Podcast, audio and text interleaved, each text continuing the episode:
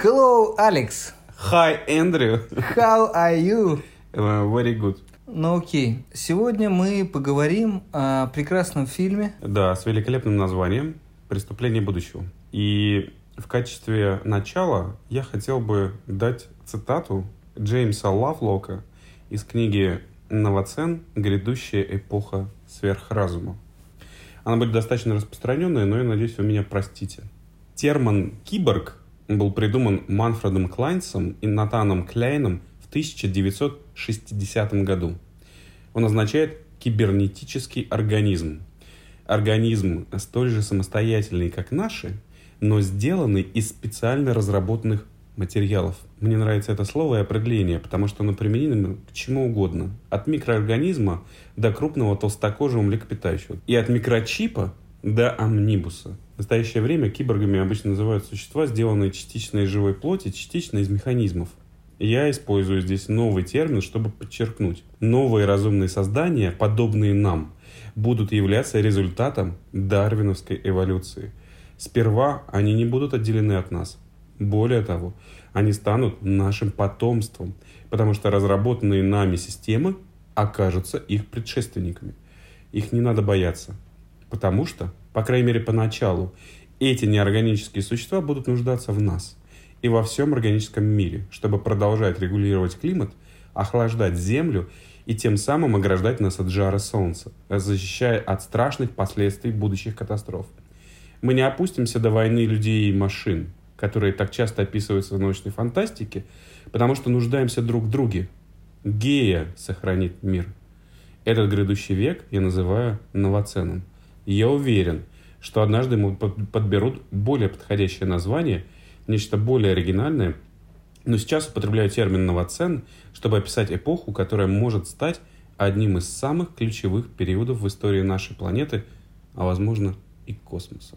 Я не случайно здесь привожу цитату из Джеймса Лавлока, потому что, мне кажется, наиболее подходящей она является для этого фильма.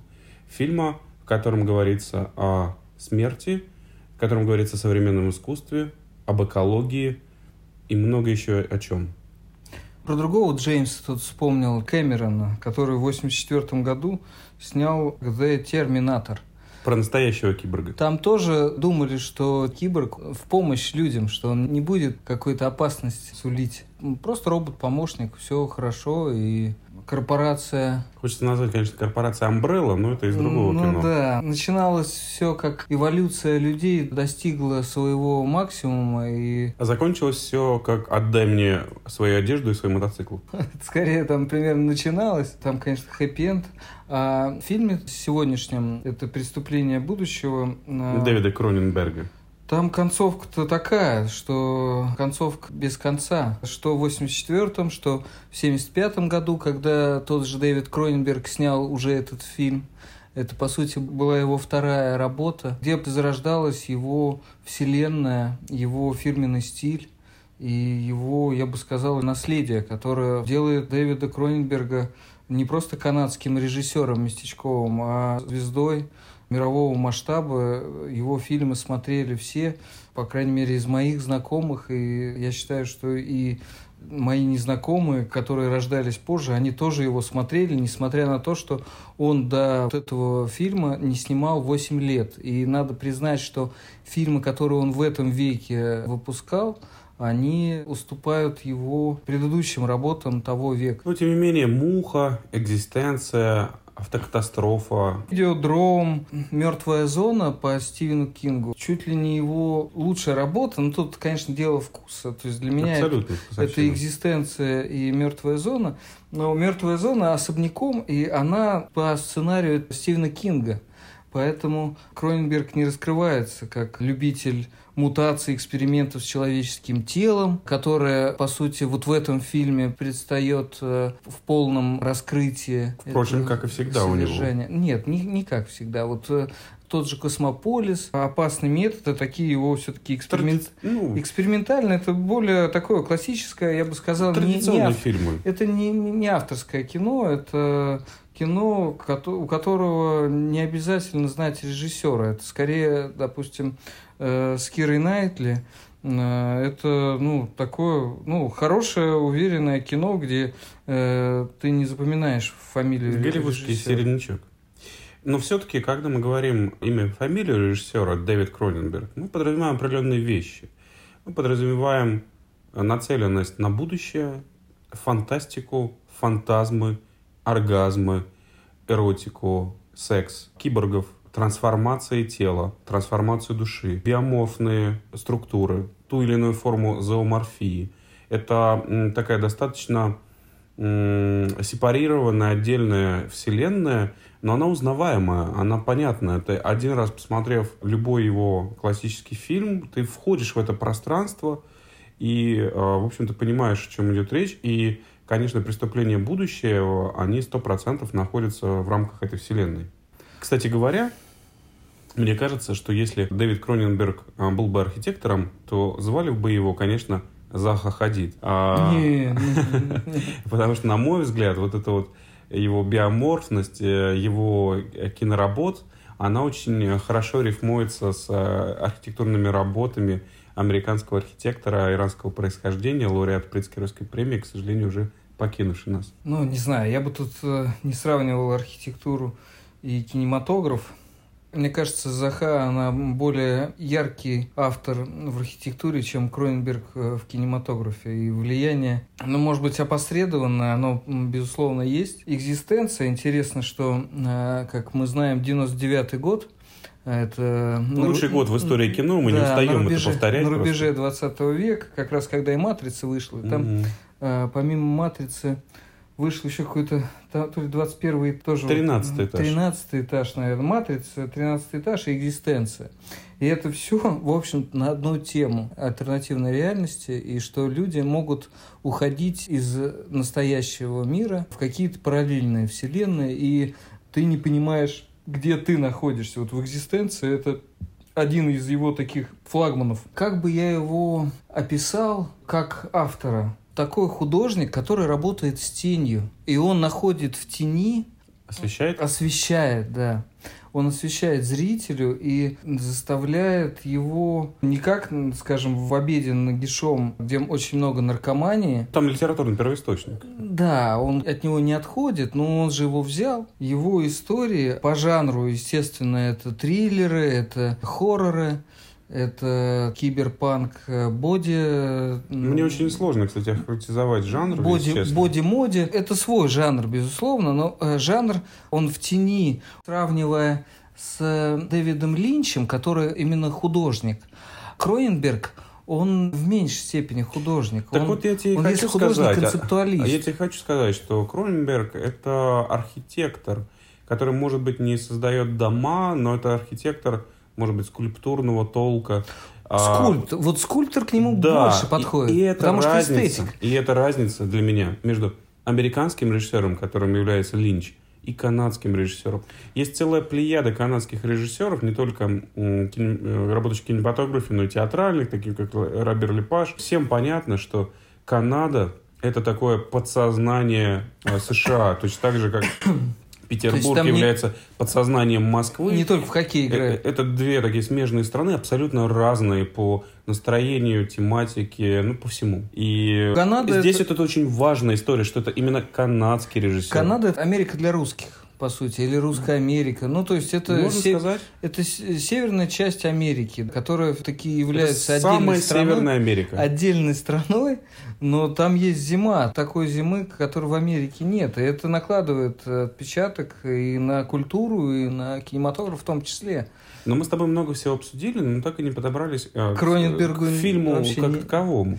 А фильм э, крайне не безинтересный, и хотя оценивается широкой кинематографическим э, зрителям достаточно спокойно, но он действительно представляет большой интерес. Мне он очень понравился, если честно. И, конечно, в первую очередь своей э, художественностью. Тем, что там хирургия — это искусство, а ну, искусство тема. — это хирургия. И, конечно, э, в первые кадры, они шокирующие, мы видим ребенка, который съедает некое керамическую Сосуд корзину, керамическое ведро, и его мать, которую это ужасает, и которая совершает акт э, максимального греха, детоубийства, которое душит его подушкой в страхе и в ужасе от того, кого она породила. А породила она некое новое существо. Существо, которое будет управлять этим миром, киборга который обладает новыми свойствами. В частности, эти свойства – это переваривать пластик.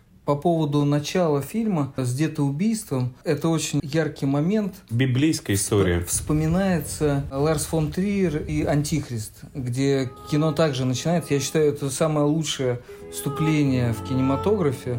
Дальше фильм не стоит смотреть. То есть вот, вот эти вот первое с э, может быть, ты подскажешь? Э, с яйцами Уильяма Дефо там не в яйцах, там в падении и в музыке. Вот как раз... Э, Это Бетховен, симфония номер семь. Симфония номер семь. Вот она прекрасна, идеальная просто сочетание звука и картинки идеальное. Здесь, конечно, такого нет.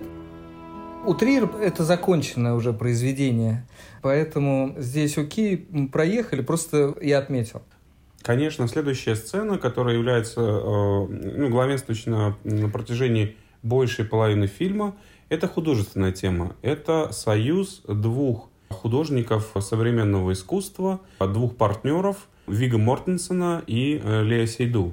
Художественный тандем такого вот джедая-ниндзю Бэнкси будущего, который делает э, по-настоящему великое, он путем эксперимента с собственным телом создает новые органы.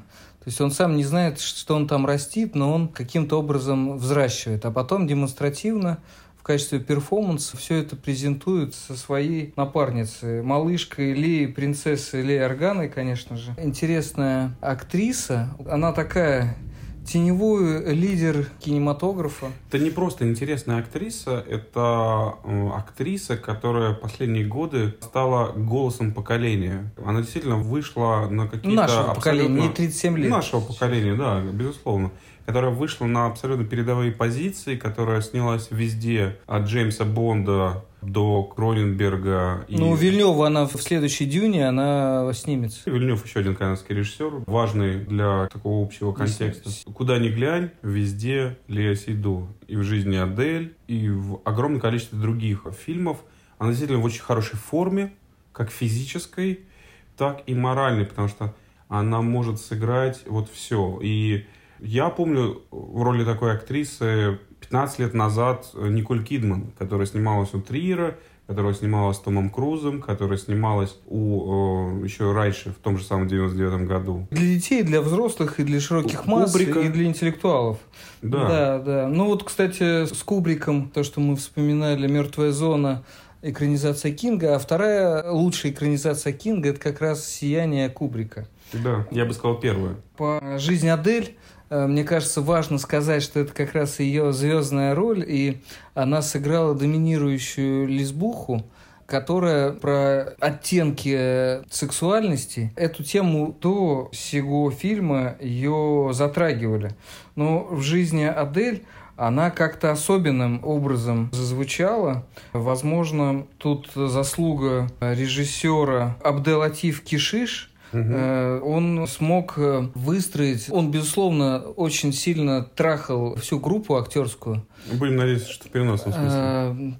Э, в перенос... Ну, он в не в переносном, а в художественном смысле. Потому что он знал, что такое любовь. Сегодня смотрел его интервью.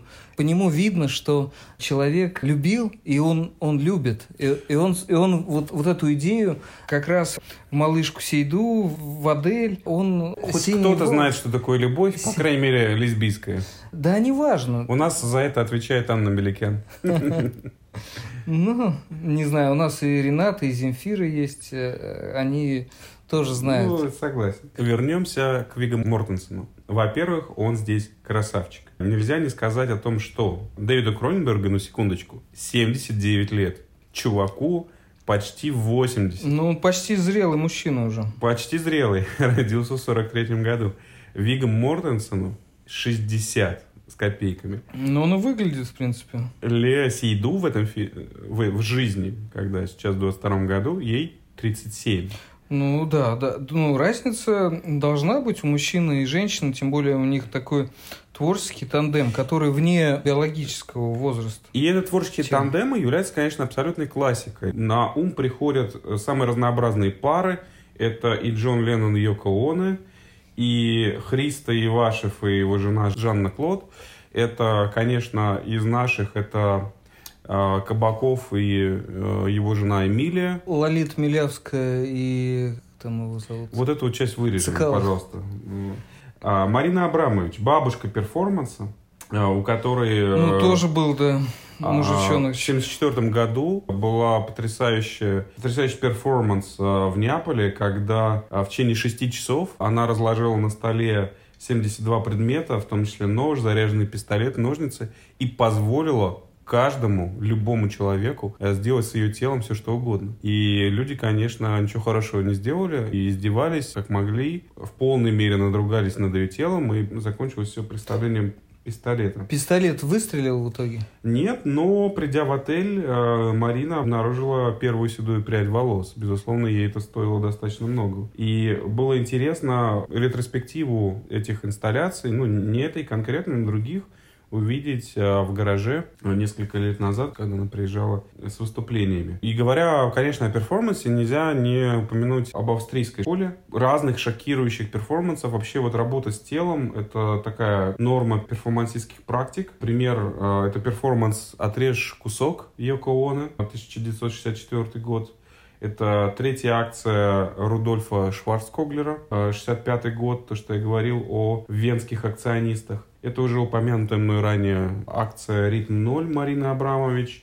Это, наверное, самый известный перформанс Йозефа Бойса, 74 год. «Я люблю Америку, Америка любит меня», где он был заперт вместе с э, койотом, окутавшись в волок. И, конечно, из нашего это «Человек-собака» Олега Кулика, 94 год. Из современного... А, мошонка, прибитая к поребрику. Совершенно верно. Вот ты просто с языка снял. Э, мошонку э, Петра Павленского да. на Красной площади. А ху Хуйвайне на мосту напротив. Это уже не работа с телом как таковые. Все-таки я упоминал именно те работы практики. про телесные практики. Согласен. Да. И здесь важно то, что для художников это и уже давным-давно, в общем-то, является абсолютной нормой. В фильме мы видим, что для того, чтобы как, как художники они работали с телом, Э, наши герои — это Soul Tensor и Каприз. Надо сказать, что в этом прекрасном мире будущего нет боли и нет инфекций, что позволяет им художникам делать в полной операции, мере, в полной мере раскрыть свой потенциал творческий. Да. Соответственно, они могут наносить разрезы, не боясь ни того, что они в моменте испытают боль, ни того, что будет э, какие-то инфекционные осложнения. Поэтому наш главный герой Soul Tensor, он выращивает внутри себя органы, это связано с тем, что происходит так называемая ускоренная эволюция. Эти органы являются новообразованиями, по сути, это опухоли, которые, э, первая из которых э, является гормонактивной, и, соответственно, у него в организме появляется некий, некоторый новый гормон. На наших глазах человеческий род преобразуется во что-то иное, во что-то другое. А, а его подруга Каприз занимается татуажем внутренним. У нее есть специальный эндоскоп, такого достаточно архаического вида, и она сначала татуиру, э, татуирует эти органы, а потом, будучи по образованию хирургом-травматологом, она их удаляет во время перформансов.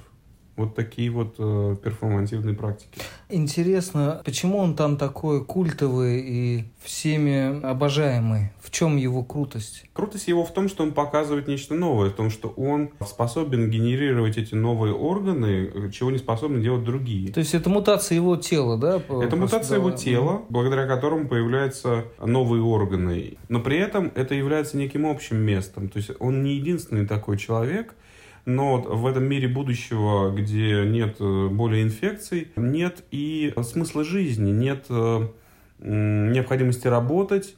То есть они э, занимаются, по сути, довольно абсурдно, они занимаются искусством, чтобы заполнить вот этот вакуум бытия. Вот это как раз философия, она интересная. Это такой вымышленный мир, который нас Кроненберг погружает и... Который я бы вообще не назвал вымышленным. Ну, не, ну по Это факту... тот мир, в котором мы живем.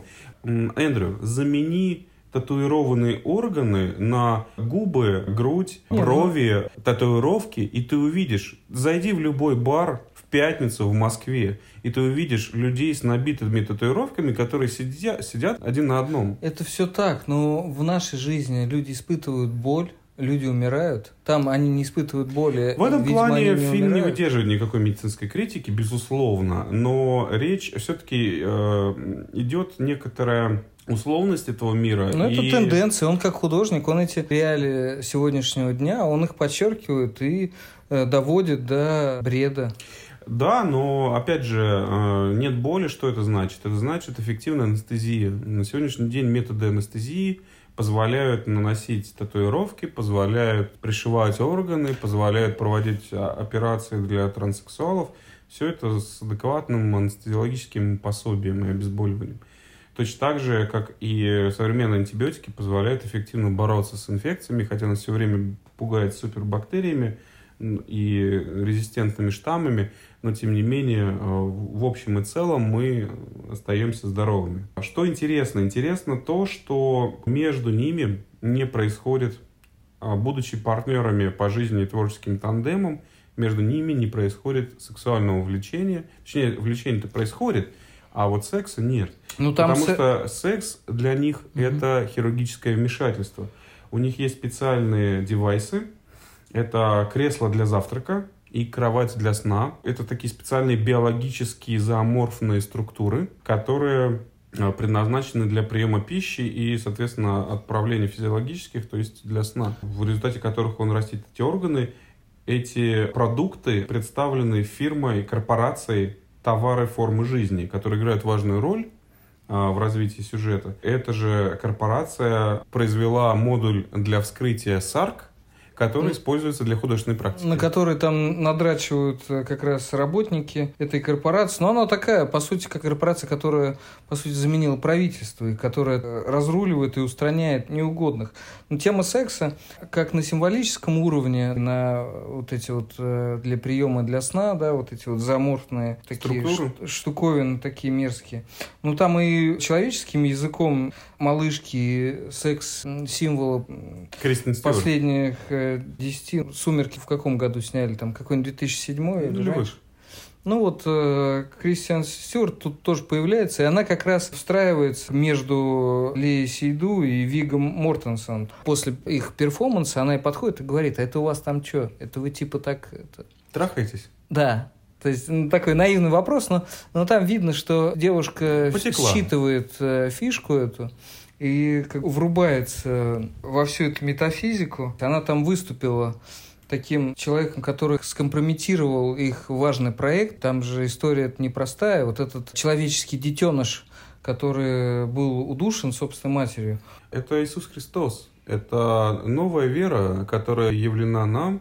Это вера о новом человеческом роде, который придет на смену... Пластик, пластикопожиратель. пластикопоедатели, плас- э, они называются пластикоеды, а, который придет на смену Homo sapiens, а, и он является первым из э, себе подобных, потому что если обычные пластикоеды делают операции специальные для того, чтобы приобрести пищеварительный аппарат для поедания пластика и таким образом избавить нашу планету, Планету от, от, от мусора. лишнего мусора, то а, он является перворожденным. Он первый среди людей а, обладает врожденным аппаратом, пищеварительным э, трактом для поедания этого мусора. Так вот, Кристиан Стюарт, она как раз и поучаствовала во всей этой операции корпорации, которая подтасовала. То есть тот перформанс, то акт распятия на Голгофе, они просто его дискредитировали.